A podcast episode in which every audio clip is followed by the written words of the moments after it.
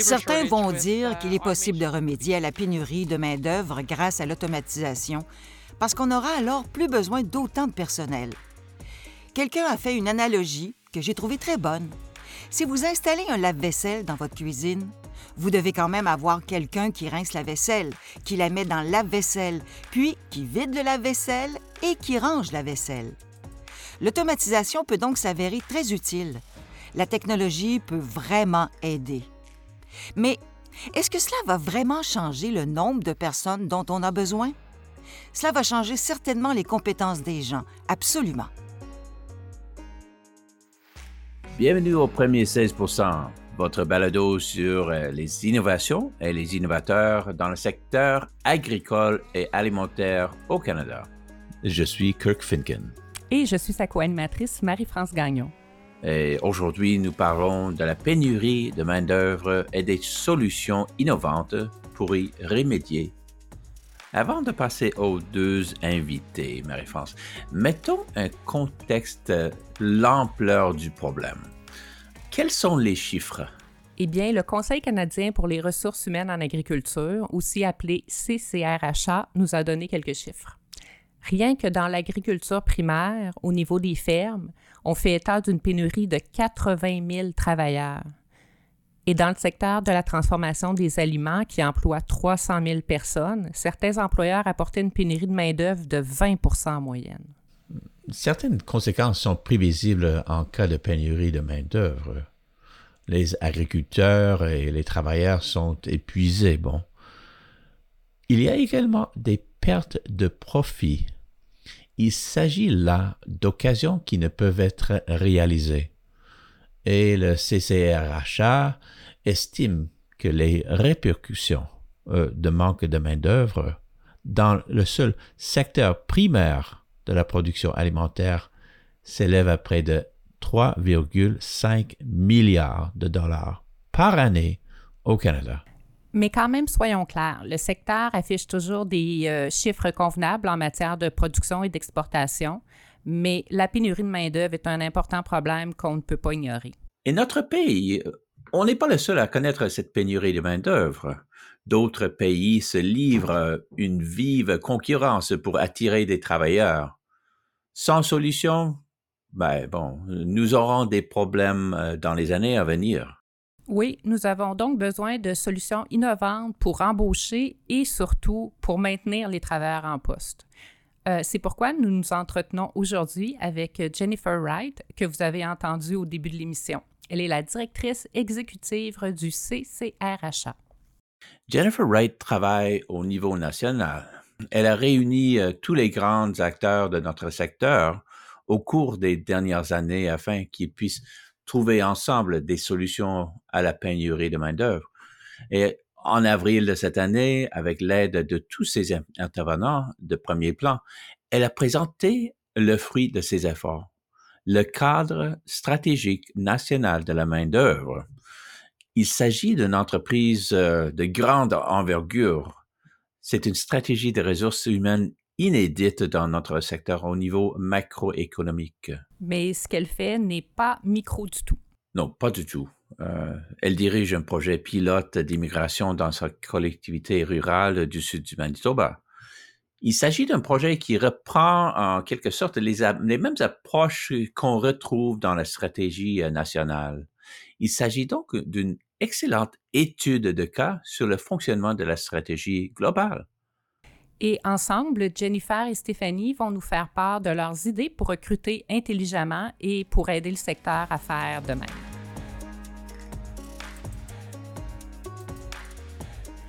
Jennifer, la pénurie de main-d'œuvre, euh, c'est pas un phénomène nouveau, mais c'est une situation compliquée.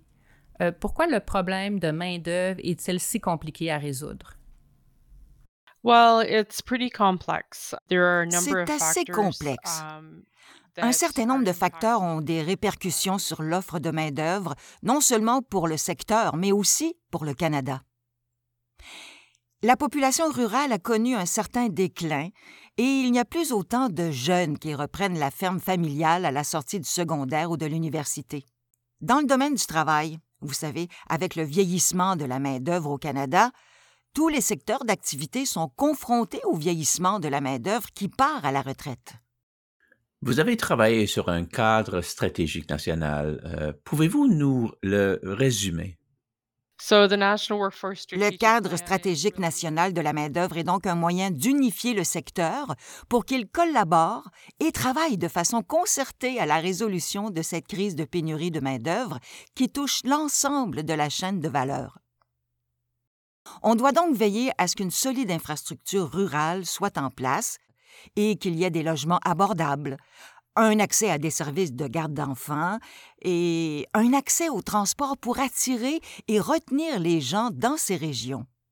Et puis aussi, il faut se pencher sur les conséquences de la technologie et de l'automatisation, la numérisation, les compétences dont on a besoin, les perceptions de l'industrie par ceux qui n'y travaillent pas, et nous assurer qu'il y a vraiment de bonnes et solides pratiques de RH dans l'industrie pour aider au maintien du poste aussi. Vous avez mentionné de nouveaux aspects euh, différents de ce problème et parlé du plan. Euh, je crois savoir que la stratégie repose sur cinq piliers. Pouvez-vous nous parler de ces cinq piliers? Les piliers sont le développement des compétences, les perceptions de l'industrie, euh, les répercussions de la numérisation, l'automatisation et la technologie, ainsi que l'immigration et les travailleurs étrangers. Il s'agit des cinq piliers, et autour de ceux-ci, il y a des thèmes que les personnes qui ont créé le tout ont estimé qu'il fallait prendre en compte dans chacun des piliers, comme les données, en s'assurant que nous disposons de données fiables pour mesurer notre progression et déterminer ce qui fonctionne, ce qui ne fonctionne pas. Il est certain que le secteur agricole et alimentaire canadien est très concurrentiel dans le monde entier, mais on n'est pas le seul pays à être confronté à cette pénurie de main-d'œuvre dans ce secteur. Alors, comment nous assurer que l'on fait ce travail, que l'on conserve notre place et qu'on continue à être très concurrentiel à l'échelle mondiale? En veillant à développer ces approches d'une manière très inclusive afin que ce secteur soit accessible à tous, on doit également s'assurer que dans le cadre de cette démarche, on collabore avec les producteurs agricoles et les intervenants autochtones et qu'on tient compte de la réconciliation avec les Autochtones. Qui sont donc vos partenaires euh, dans le cadre de cette nouvelle stratégie de main-d'œuvre? La Fédération canadienne de l'agriculture et Aliments et Boissons Canada. Nous sommes très heureux que ces deux organisations, en tant qu'organisation nationale pour les secteurs primaires de l'agriculture et de la fabrication d'aliments et de boissons, se soient vraiment engagées et aient pris l'initiative d'être nos partenaires principaux et les coprésidents de notre comité directeur. Cette première partie de notre travail est également financée par le Centre des compétences futures. Là encore, sans ce financement, on n'aurait pas été en mesure de nous lancer et d'adopter cette approche vraiment novatrice pour résoudre ce problème. Les autres partenaires sont les groupes de producteurs spécialisés, les associations industrielles, les employeurs, les éducateurs et le gouvernement, avec lesquels on travaille également en étroite collaboration. Plus nous allons collaborer et travailler ensemble dans le cadre de ce modèle, mieux ce sera, car on va pouvoir faire avancer les choses et réduire les chevauchements. Nous allons progresser également plus rapidement. Teamwork makes the dream work. Et euh, pouvez-vous nous dire ce que vous faites dans le cadre de cette stratégie qui euh, n'a jamais été tentée auparavant? Bien sûr. On a donc abordé cette question de la même manière que n'importe quelle organisation aborde un plan stratégique. On a donc défini notre vision, euh, nos buts et nos objectifs, ainsi que des actions assorties d'indicateurs de rendement clés. Je dirais donc qu'il s'agit d'un secteur qui n'a jamais été mis à l'essai auparavant, en particulier au niveau national. Chaque pilier dispose d'un groupe de travail composé également de représentants des secteurs de la production primaire et de la fabrication de denrées alimentaires et de boissons. Alors, cette approche a permis d'impliquer réellement un grand nombre d'intervenants de manière organisée, puisqu'ils sont répartis par groupe de travail et par thème. Qu'est-ce qui vous attire le plus dans cette nouvelle stratégie? Je suis très heureuse que ça semble correspondre à ce que le secteur attendait, parce que l'adhésion du secteur, l'engagement, le temps que tant d'intervenants ont consacré au processus jusqu'à présent et l'accueil qui lui a été réservé me font dire que nous sommes sur la bonne voie. Mais le soutien, la participation, les nouvelles idées, la pensée innovante, tout ça a été très stimulant. Un peu plus tôt, vous avez mentionné l'infrastructure rurale. Euh, c'est, n'est pas quelque chose qu'on euh, on a l'habitude d'entendre lorsqu'on parle de ressources humaines. Je dirais que lorsqu'on s'est réunis pour la première fois, certaines personnes se sont demandé pourquoi on ne s'intéressait pas à des questions comme l'infrastructure et ce genre de choses. Et quand nous entrons dans le vif du sujet, c'est comme si toutes les pièces s'emboîtaient les unes dans les autres. Lorsque vous l'expliquez, ils disent alors Oui, c'est vrai, c'est très logique. Euh, est-ce qu'on peut creuser un peu plus euh, cette idée de l'infrastructure? C'est un bien grand mot. Cela peut signifier, du point de vue de la fabrication de produits alimentaires et de boissons, que l'infrastructure est en place, que les usines sont en place et tout ce qui s'ensuit. De la circulation des marchandises à la mise en place de la chaîne d'approvisionnement, en passant par l'infrastructure, le transport ferroviaire et routier, euh, etc. Mais du point de vue de la main-d'œuvre et du Canada rural, il s'agit de s'assurer qu'il y a des choses comme l'accès au logement, l'accès aux services, aux écoles pour les enfants, pour les familles qui vivent dans ces régions. Il y a aussi l'accès aux garderies pour que les gens puissent se rendre au travail sans avoir à se soucier de leurs enfants, du transport et d'autres choses comme ça. Il s'agit vraiment d'une approche globale. Avez-vous eu euh, comme des réactions négatives, des gens qui disent euh, ben, que c'est trop complexe? Oh oui, tout à fait. C'est certain que lorsqu'on a commencé à parler de ces différents sujets, il y en a certains qui nous ont demandé quel était le rapport avec la pénurie de main-d'œuvre à laquelle on est confronté. On a juste besoin de gens. Ensuite, vous commencez à parler des choses qui garantissent, lorsque vous repérez quelqu'un, que cette personne voudra rester là et toutes ces choses qui s'y rapportent. Éliminer certains des obstacles à l'accès au travail et au maintien au travail, dissiper certaines inquiétudes des travailleurs lorsqu'ils savent que certains de leurs besoins sont satisfaits dans le cadre de leur emploi ou de la collectivité dans laquelle ils vivent. Vous commencez à parler de ce genre de choses et les gens vous disent Oui, oui, vous avez raison. J'avais embauché quelqu'un et il ne pouvait pas venir parce qu'il n'y avait pas de garderie disponible. Ou nous avons embauché quelqu'un et il voulait vraiment s'installer dans notre collectivité. Mais lorsqu'il a commencé à chercher un logement, il n'y avait rien de disponible. Il s'agit donc de situations directes et tangibles auxquelles les employeurs sont confrontés. Et lorsque vous en parlez un peu et que vous donnez quelques exemples, tout le monde est d'accord. Je comprends qu'on doit examiner cette question sous tous les angles et non pas sous un seul. Je sais ce qui se passe actuellement et que certaines provinces s'inspirent de ce modèle et l'utilisent pour approfondir leur discours en utilisant le même cadre. C'est très bien, car on a alors tous un peu le même discours. Ce qu'ils font dans chacun des piliers peut être un peu différent en raison des facteurs régionaux ou autres, mais on utilise le même discours, on utilise la même approche et on avance tous ensemble.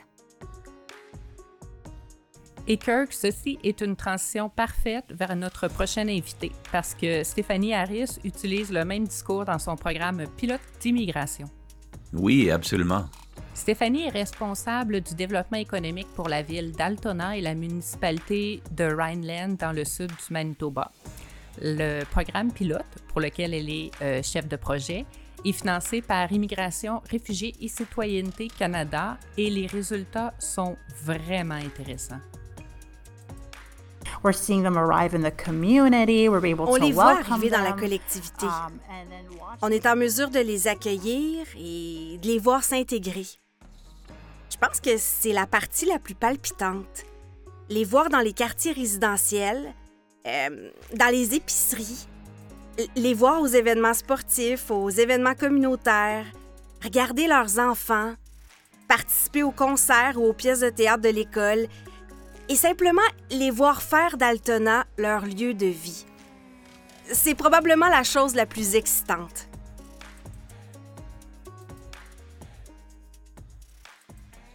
Pouvez-vous nous donner un aperçu de votre région et de ses besoins précis en main-d'œuvre? Notre population est légèrement supérieure à 10 000 habitants et nous sommes situés dans le sud du Manitoba, près de la frontière avec les États-Unis. Notre région compte plus de 300 entreprises et cinq grands secteurs industriels qui emploient plus de la moitié de la main-d'œuvre de la région, à savoir l'agriculture, la fabrication, la construction, les soins de santé et le commerce de détail. Le taux de chômage de notre région est de 3,7% ce qui est très faible, et 20% de notre main-d'œuvre est âgée de plus de 55 ans. Par conséquent, lorsque le gouvernement fédéral a annoncé le programme pilote d'immigration dans les communautés rurales et du Nord au printemps 2019, la décision de présenter une demande allait de soi. Le seul moyen de remédier à la pénurie de main-d'œuvre sur le marché du travail était l'immigration. Et pouvez-vous euh, nous expliquer le programme pilote d'immigration euh, juste en quelques mots? Le programme pilote d'immigration dans les communautés rurales et du Nord est donc un programme communautaire qui ouvre la voie à la résidence permanente pour les travailleurs étrangers qui souhaitent vivre dans notre collectivité. Il est conçu pour soutenir le développement économique au sein de notre collectivité et renforcer la capacité de nos entreprises locales à développer et à conserver une main-d'œuvre. Il met également à l'essai une approche unique et innovante de la sélection des immigrants au moyen de critères communautaires et euh, il incite les immigrants à rester en favorisant un environnement accueillant. Euh, j'aimerais revenir juste un petit peu en arrière. Quels étaient les objectifs du programme au départ? En fin de compte, notre objectif était de remédier à la pénurie de main-d'œuvre sur le marché du travail. On a été très ambitieux au début en souhaitant et en défendant 100 recommandations communautaires dès le départ. Très vite, nous avons compris à quel point le processus d'immigration peut être difficile. Et c'est pas si simple à mettre en œuvre. Mais en fin de compte, l'objectif du programme en soi était d'apporter aux collectivités rurales le soutien dont elles avaient besoin pour faire face aux pénuries de main-d'œuvre sur le marché du travail les immigrants ont tendance à graviter autour des grandes villes du Canada. Ce programme a donc permis à une petite collectivité comme la nôtre de mettre en valeur ce qu'elle a à offrir aux nouveaux arrivants. On constate que de nombreux arrivants se sont d'abord installés à Toronto, mais qu'ils ont ensuite déménagé à Winnipeg en raison du coût de la vie, et maintenant, ils trouvent des possibilités de carrière à Altona.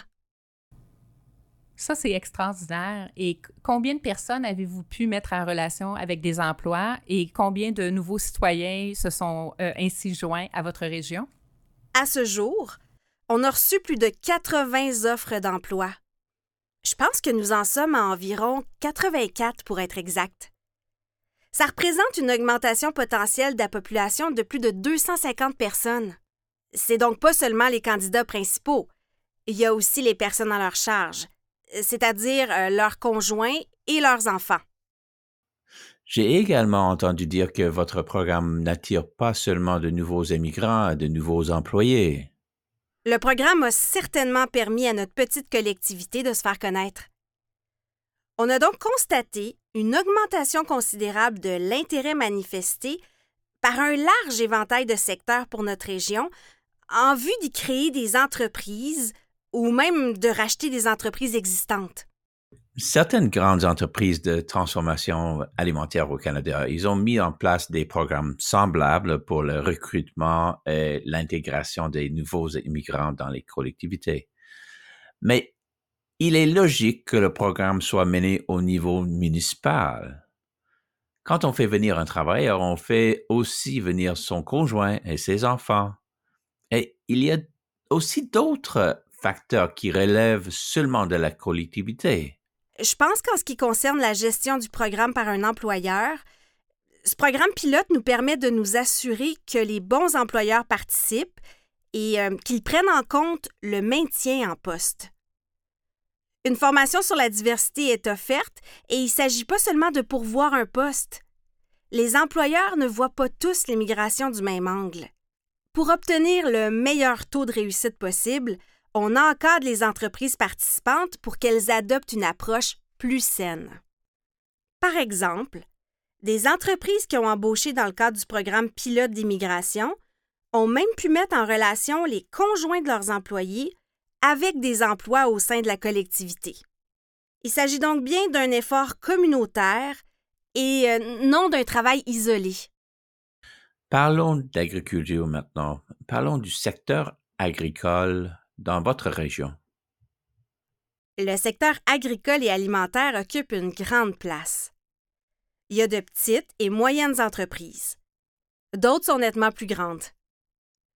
On a également vu certaines de nos entreprises agricoles locales prendre de l'expansion, telles que Elmer's Manufacturing.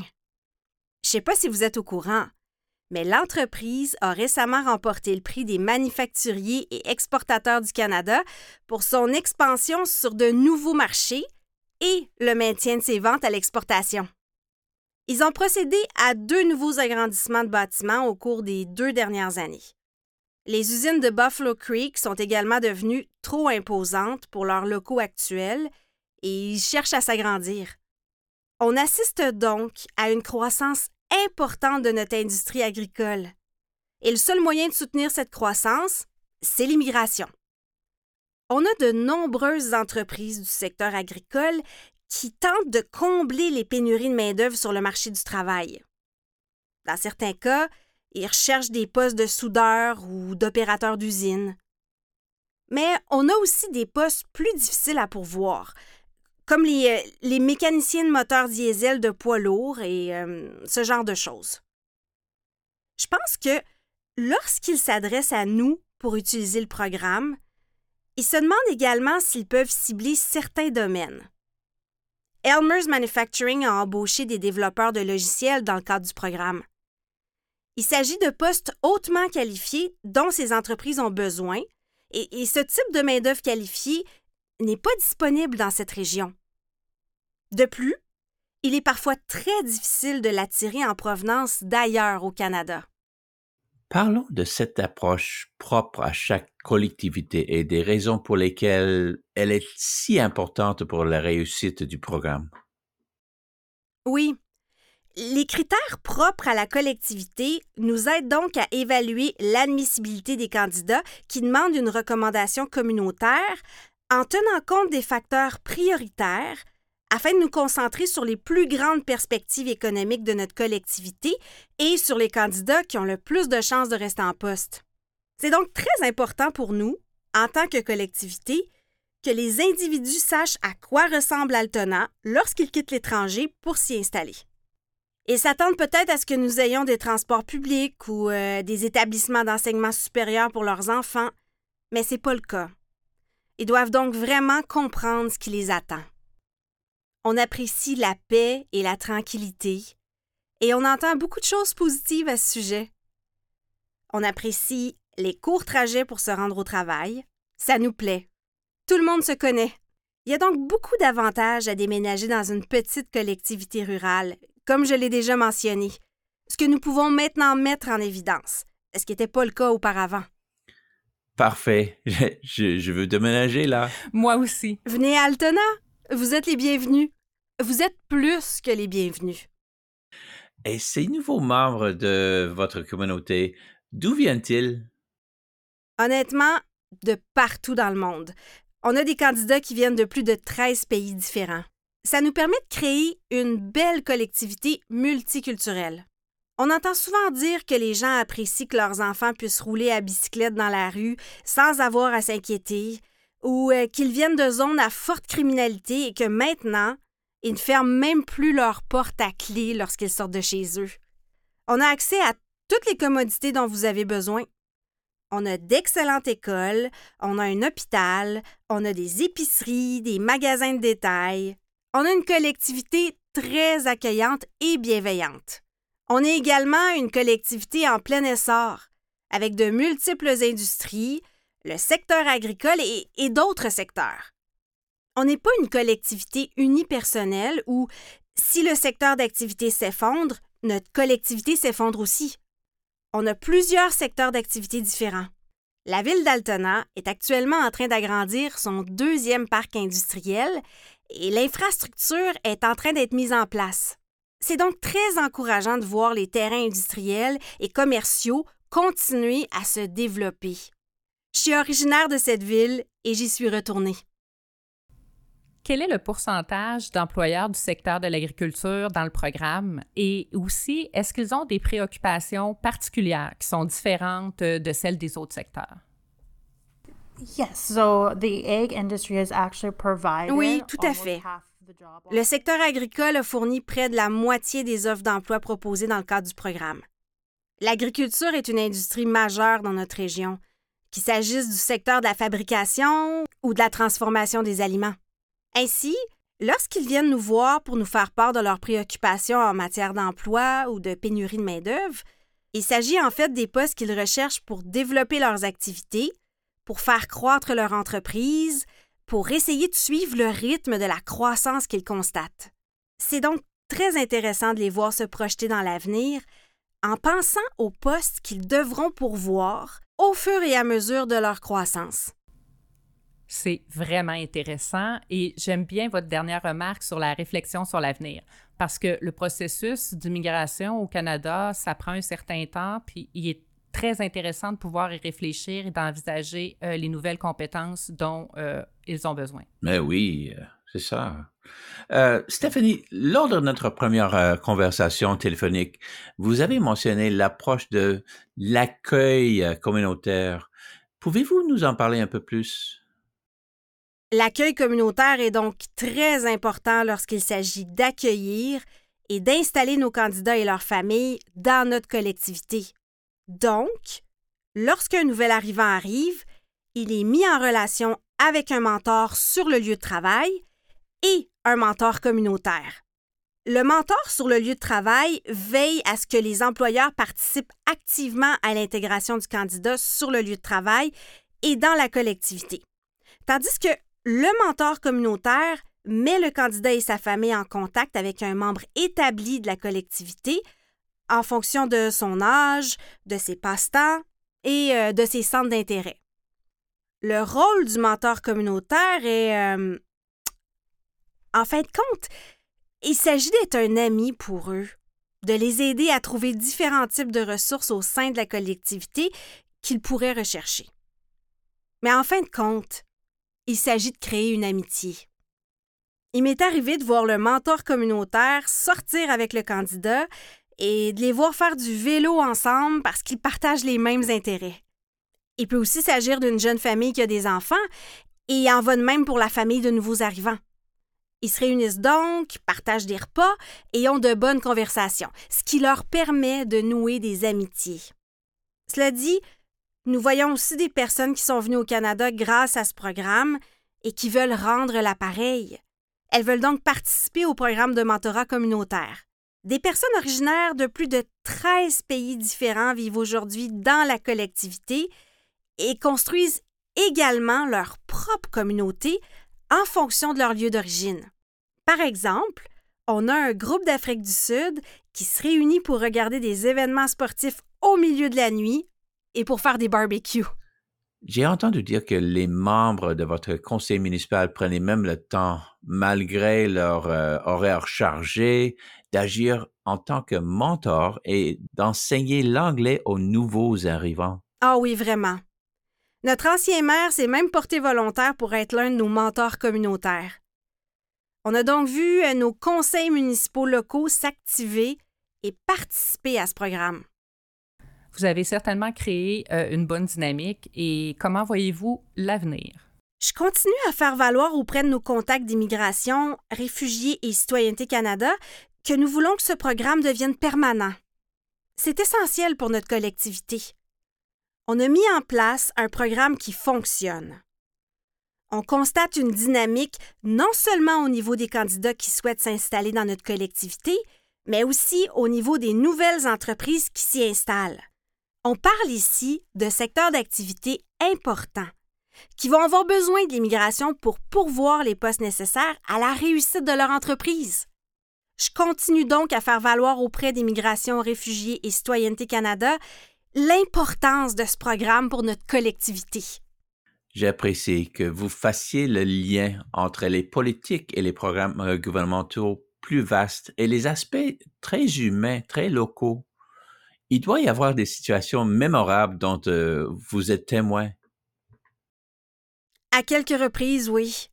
Lorsque nos nouveaux arrivants obtiennent leur statut de résident permanent, ils sont tellement heureux et émus qu'ils viennent à notre bureau pour nous remercier de notre aide. Ils pleurent et on se serre dans les bras. C'est un moment fantastique. Marie-France, c'est ce que j'aime dans les collectivités rurales. C'est tout simplement réel. J'adore ça. Des vrais humains, des vraies personnes authentiques. Nous allons donner le mot de la fin à Jennifer sur ce sujet. ce secteur me passionne et il a beaucoup à offrir. Il y a beaucoup d'innovations. La technologie occupe une grande place.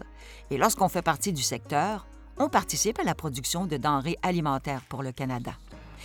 Et vous savez, c'est en soi une excellente raison d'y participer.